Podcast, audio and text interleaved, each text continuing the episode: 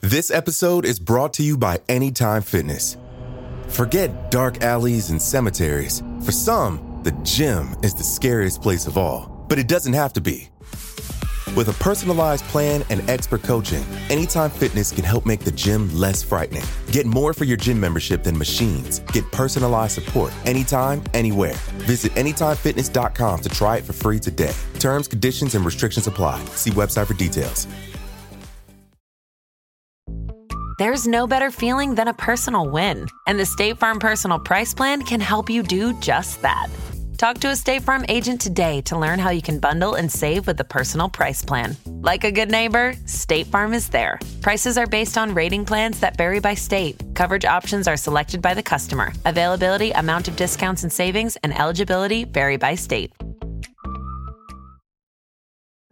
This episode is brought to you by Amazon Prime. You know Amazon Prime is not just a shipping subscription, right? It's got everything, including streaming TV and movies on Prime Video. And of course, Prime's fast, free shipping. Go from watching your favorite shows to getting your favorite things. Whatever you're into, it's on Prime. Visit Amazon.com slash Prime to get more out of whatever you're into. Hey, it's your host, Carter. I wanted to give you a little bit of a warning. Kids who are under the age of 13 might find some parts of our show a little bit scary, so listener discretion is advised. Now, enjoy the show. Tell me, Bill, is it true? Is what true? You've been talking to your friends in the district attorney's office again. Where is this coming from? Don't you trust me? Mabel, you know I only want what's best for you. Believe me, my past is in the past. People shouldn't be allowed to take advantage of you. I'm quite fine, thank you. Are you? I've heard that before. Maybe you'd be happier with that child. Don't be like that. I don't have time for this. My limo is waiting. Let me walk you to the car. Please don't be mad. I'm not mad. I'm peachy, tip top. It's just that if something were to happen to you, I'd never forgive myself. Don't be so dramatic. Thank you for the book. Now I'm the dramatic one. That's a laugh.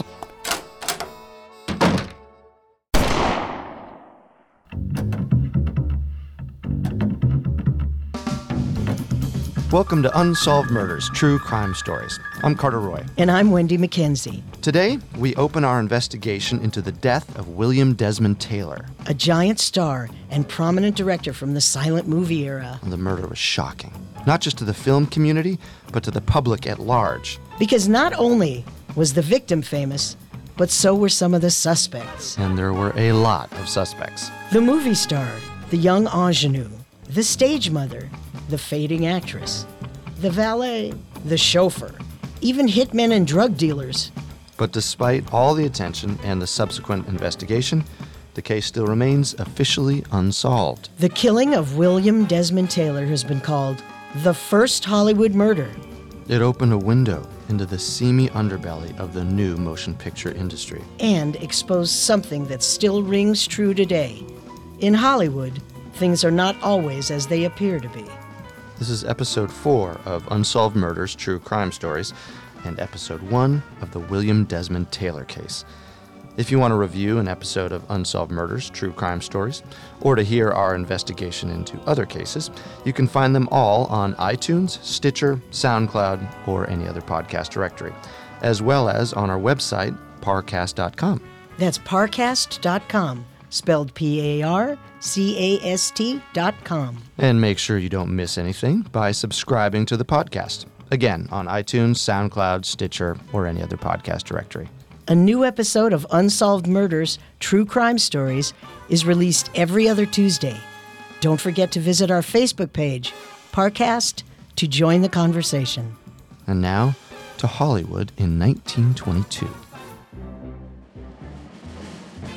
It was the silent film era, and the birth of a new medium had created an enormous industry from scratch. Quiet on the set. Suddenly, there was a demand for actors, actresses, writers, producers, directors, every crew position imaginable. And action. And of course, there were the studio moguls, who had all that talent under contract. They were the big fish in a big pond that was only growing bigger. Those at the top had become fabulously wealthy. They were the internet millionaires of their day. They lived in mansions with servants and were shuttled around town in limousines with drivers. Stars like Charlie Chaplin, Mary Pickford, Douglas Fairbanks, they were making over a million dollars a year. And keep in mind, a million dollars in 1922 would be worth over 14 million today. And not only did they have money, but fame too. Well, There were dozens of fan magazines dedicated to this new, glamorous form of entertainment. Not to mention, the newspapers regularly covering the comings and goings of this new aristocracy. Extra! Film star stunt causes Boston riot. Get the latest on the Fatty Arbuckle trial. Exclusive interview with Charlie Chaplin. The public couldn't get enough. And in this world, William Desmond Taylor was close to the top, an actor who had appeared in 27 films, the director of 59 silent movies, a man so well liked around town that he was chosen to be the head of the Motion Picture Directors Association. But who was William Desmond Taylor? William Desmond Taylor arrived in Hollywood in December of 1912 and began working immediately as an actor. Sure, I'm just a glorified extra in this picture, but just you wait and see. He had roles in The Sins of the Father, The Brute, How God Came to Sonny Boy. I love these old movie names. Tainted Money, The Criminal Code, An Eye for an Eye. I could go on. Please don't. His most prominent role may have been as the lead in Captain Alvarez. Soon, he was no longer just working in front of the camera. In 1914, he made the step up to director on the film The Awakening. Let's go back to one. Still rolling. and moved on to such fare as The Diamond from the Sky. He fell in love with his wife, the Parson of Panamint, the. Uh. Okay, we get it. In July of 1918, towards the end of World War I, Taylor enlisted in the Canadian Expeditionary Force. Remember, at that time, Canada was still part of the British Empire, When Taylor joined the CEF, he was a 46 year old private. which was certainly unusual. But we can only assume his service was honorable, as he was promoted twice during his time in the military first to lieutenant, then to major. Then, with the war over, after tours of duty in Britain and France, he returned to civilian life. Indeed. On May 14th, 1919, Taylor was welcomed back to Hollywood with a banquet hosted by the Motion Pictures Directors Association at the Los Angeles Athletic Club. Great to have you back, Bill. You'll think I'm crazy, but I miss the smell of a soundstage. So, he was obviously respected by his fellow directors. After his return, he would go on to direct some of the leading stars of the day, including Mary Pickford, as well as his protege, Mary Miles Minter. That's quite a name. Mary Miles Minter. Mm, and one worth remembering, as we will be coming back to her later. If Taylor was known for anything as a director, it was a pleasant sophistication. and his work included the first adaptation of Huckleberry Finn, as well as an adaptation of Anne of Green Gables. which starred Mary Miles Minter. There's that name again. Between the years 1914 and 1919, Taylor was engaged to actress Neva Gerber, who he met on the set of the first film he directed, The Awakening. Which shows you that's been happening since the start of the film business a director romancing one of his leading ladies. Or perhaps a leading lady falling for her director. You're suggesting she was more in love than him? That would explain being engaged for five years without getting married. But even without the walk down the aisle, Neva Gerber had only good things to say about William Desmond Taylor. When asked to describe him, she said, He was the soul of honor, a man of personal culture, education, and refinement. I've never known a finer or better man. Still, even for his fame and fortune and impressive resume, as well as the esteem of his peers, William Desmond Taylor might not be remembered today, but for a fateful February night, February 1st, 1922. when the then 49 year old director, spending a quiet evening at his bungalow in the exclusive Westlake district of Los Angeles, met his sudden and untimely end. Mystery gunman kills film director Taylor. Read all about it. Los Angeles Examiner. It seems as if everyone who knew Taylor or could in any fashion be connected with the case has been interrogated at least a half a dozen times. The police and the fame seeking district attorney of the California metropolis apparently have questioned persons who had no more to do with Taylor's murder than the residents of the Canary Islands. During his rise to power and prominence in Hollywood, William Desmond Taylor was introduced to many of the characters who would end up being suspects in his death. First, and above all, there was Mabel Normand. How do you want me to play this? Just do your thing, Mabel.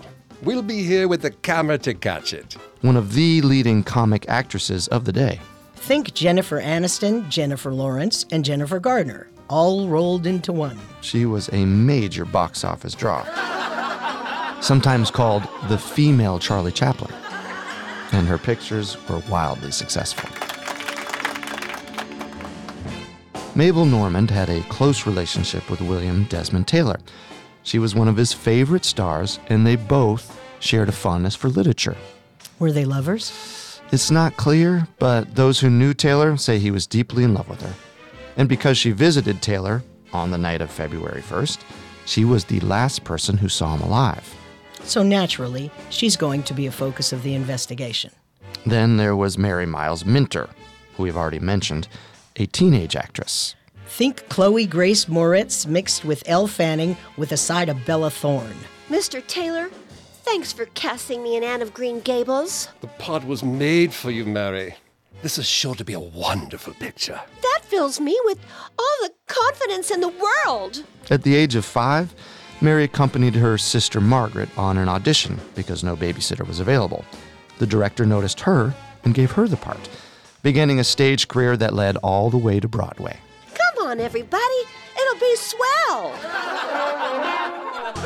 We'll return to our story in just a moment from the Parcast Network. This episode is brought to you by Anytime Fitness.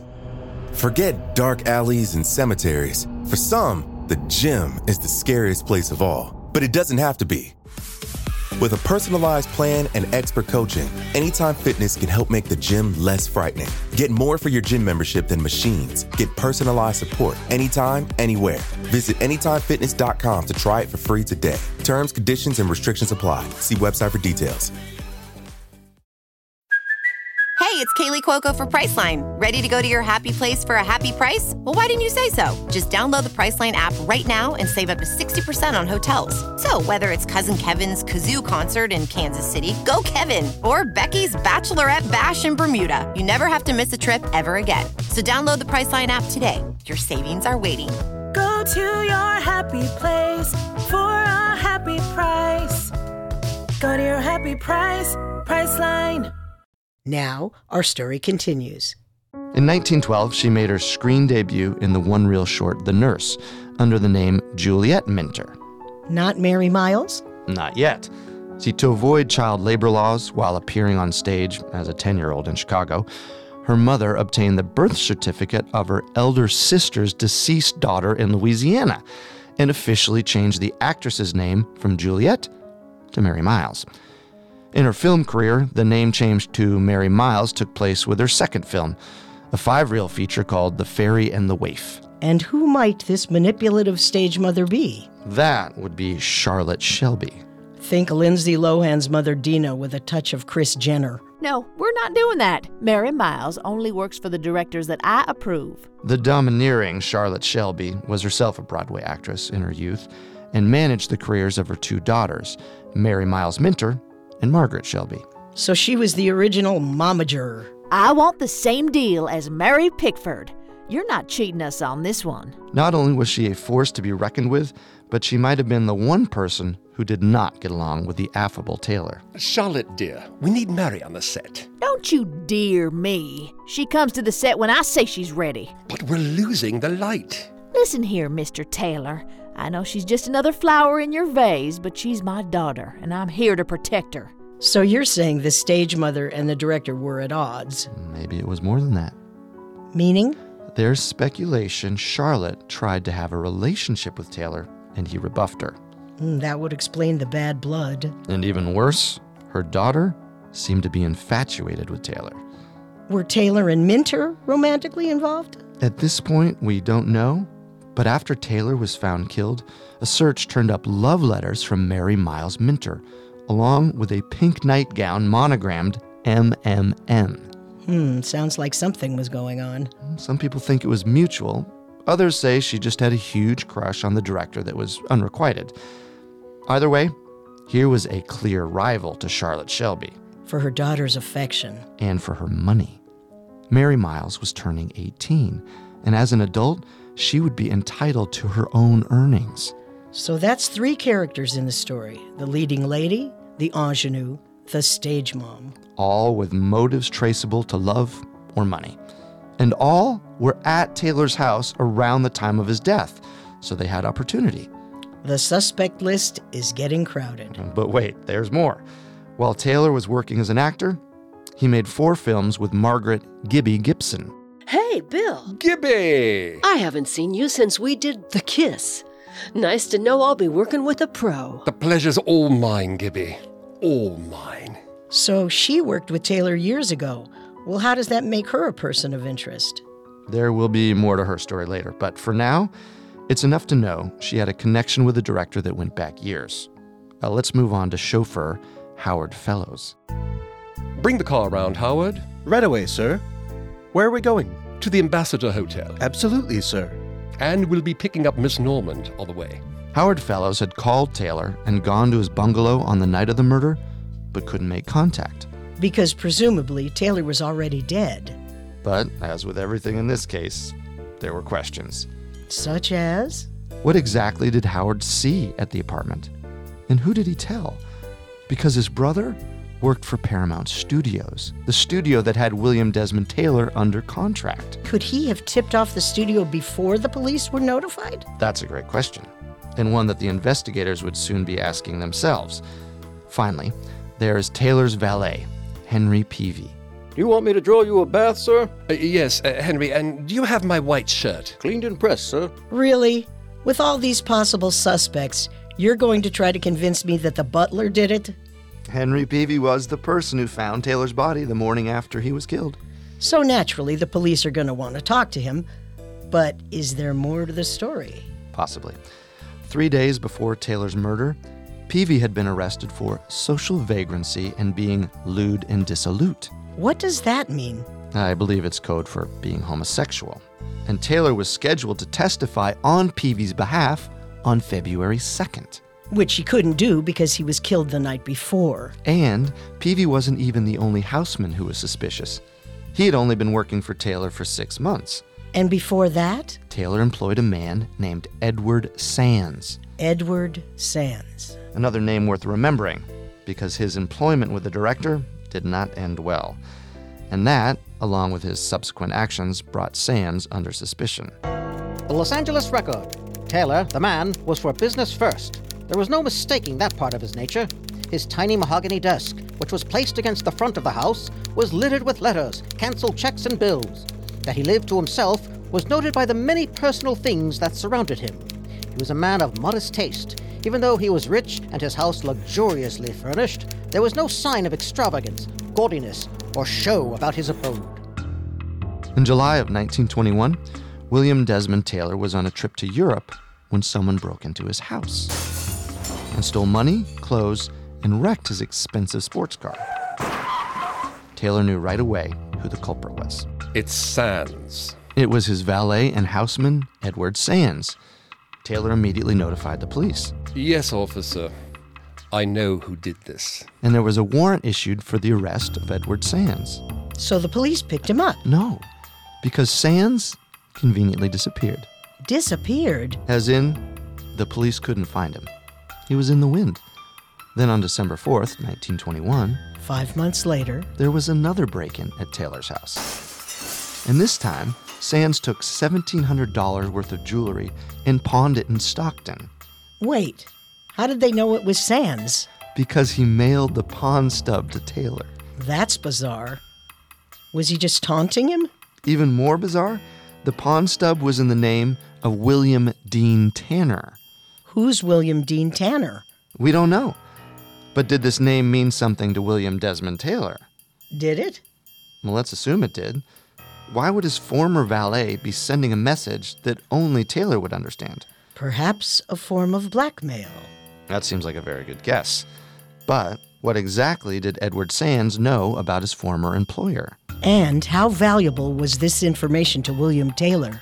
And most importantly, was this secret something that could end up getting Taylor killed? We'll return to our story in just a moment. This episode is brought to you by Amazon Prime. You know Amazon Prime is not just a shipping subscription, right? It's got everything, including streaming TV and movies on Prime Video. And of course, Prime's fast, free shipping. Go from watching your favorite shows to getting your favorite things. Whatever you're into, it's on Prime. Visit amazon.com slash prime to get more out of whatever you're into. Hi, I'm Daniel, founder of Pretty Litter. Cats and cat owners deserve better than any old fashioned litter. That's why I teamed up with scientists and veterinarians to create Pretty Litter. Its innovative crystal formula has superior odor control and weighs up to 80% less than clay litter. Pretty Litter even monitors health by changing colors to help detect early signs of potential illness. It's the world's smartest kitty litter. Go to prettylitter.com and use code SPOTIFY for 20% off your first order and a free cat toy. Terms and conditions apply. See site for details. Now the story continues. The Los Angeles Record. Taylor had a premonition that death was near and related his fear to Mrs. J. M. Berger, income tax expert. Quote, If anything happens, he told her yesterday afternoon, look out for my affairs. Unquote. The burglaries were not William Desmond Taylor's only worries. It appears that he was being tormented by a mysterious intruder or intruders. You mean Edward Sands? Beyond that, Sands was certainly a nuisance, but Taylor told a friend that he feared unknown persons were invading his apartment when he was away. Why would he say that? Because when he came home once, he found muddy footprints on his bed. Ew. And one time, the prowler stole his cigarettes and smoked one on his porch. How did he know that? Taylor smoked an exclusive brand of gold tipped cigarettes. His entire stock had been taken, but there was a gold tipped stub lying on his front step. And did he know who was responsible? If he did, he wasn't saying. Taylor confided to one neighbor that he thought he was being stalked. Several nights, his phone rang. Hello? Hello? Is anyone there? only to find no one on the other end. He thought it might be the intruder, checking to see if anyone was home. Right, so he could break in if the house was empty. There were also reports of unwanted visitors lurking about the house. Henry, do you see them out there? Who, sir? They're out there, walking around. Why don't you carry your gun?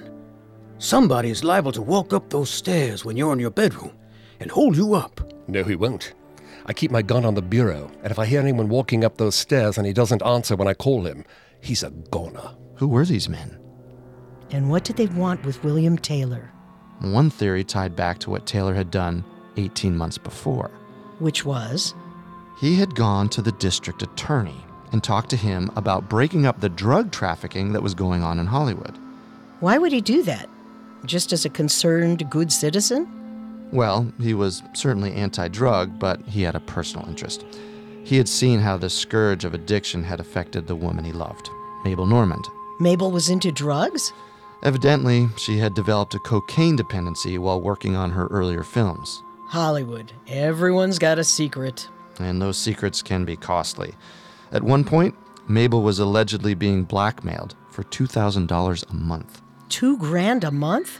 which is a lot of money now. And back then, it was more than twice the average annual income. But was Mabel Normand still using? Mm, It's not clear, um, but maybe William Taylor was thinking back to his discussions with the DA. Bill, we're doing all we can. We need to clean this up. These are bad men. I know that, but this is tough work. I'm offering my assistance. You know I have your back. We need to get these folks out of town or behind bars. I hear you, Bill. Had William Desmond Taylor ticked off the wrong people? And what would they do to get their revenge? Los Angeles Examiner. Mrs. J.K. Lawrence, who also lives at the Alvarado Street entrance, said, quote, There are so many automobiles passing here all the time, and their backfire explosions are so similar to a pistol shot that we have gotten so we pay no attention to them whatever. I have no recollection of hearing anything that sounded like a shot at any particular time during the evening in which the shooting occurred, but I might have heard a dozen such sounds without feeling the slightest alarm. Unquote. And so we're back to that fateful February night in 1922. Early in the evening, Mabel Norman was at the home of William Desmond Taylor. Don't you trust me? Mabel, you know I only want the best for you. Believe me, my past is in the past. People shouldn't be allowed to take advantage of you. I'm quite fine. Thank you. Were they arguing about her drug use? And was that weighing on Taylor's mind? Was the personal situation between Mabel and William and Mary Miles Minter coming to a head? Maybe you'd be happier with that child. Don't be like that. Was Mary's mother, Charlotte Shelby, ready to assert the ultimate control over her daughter's life and career? I'm not gonna let them walk over me, that's for damn sure. Or was this just the night when someone decided to remedy a personal or professional affront from the celebrated director? What we know for sure is that sometime after Mabel Norman drove off, a murderer showed up at the Alvarado Court's apartments, or perhaps had even been lying in wait. And despite Taylor's claims that he could handle any intruder with dispatch, he was caught by surprise. Oh! Later that night, when the driver Howard Fellow showed up to check on his boss, There was a knock at the door. Mr. Taylor? It's Howard. Mr. Taylor? But there would be no answer. The New York Morning Telegraph. The search, if one can call it a search, being made for the slayer of motion picture director Taylor in Los Angeles is getting on the nerves of everybody, and the police should either produce the killer or turn the job of hunting for him over to competent persons. join us next time when the valet Henry Peavy makes his grim discovery. Mr. Taylor, what are you doing on the floor? Oh my god! and reflects on the death of the person he called the most wonderful man I ever worked for. I wish I could get the man that did it. I'd go to jail for the rest of my life if I could get to him. Plus, chaos ensues at the crime scene. What, what are we looking for? You'll know it when you see it. Just toss it on the fire. These photos? Burn it. Burn it all. And the police face questions about their investigation. Chief, how do you respond to the accusation that you've hopelessly bungled the case? We learn more secrets about the women in Taylor's life. Dearest, I love you. I love you. I love you. Yours always, Mary. and that they weren't the only ones keeping secrets. How did you find out about that? Who told you? Because in the world of Hollywood, Cut. Could we get more makeup on her? It doesn't look right. there is always a difference between illusion and reality. Don't worry, we won't see that on camera. And maybe somewhere in that difference lies the answer to our questions. Settle, everyone. Let's bring the magic. Including the biggest mystery of all And. who killed William Desmond Taylor?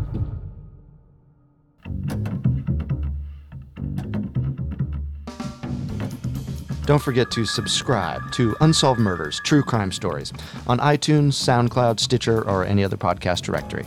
Or through our website, parcast.com. That's P A R C A S T dot com. A new episode of Unsolved Murders True Crime Stories comes out every other Tuesday. Let us know what you think and join the conversation on our Parcast Facebook page. You can tweet us at Parcast Network. That's P A R C A S T Network. We thank you for listening. And hope you'll join us for the next installment. If you enjoyed this episode, tell your friends. I'm Carter Roy. And I'm Wendy McKenzie. We'll see you next time.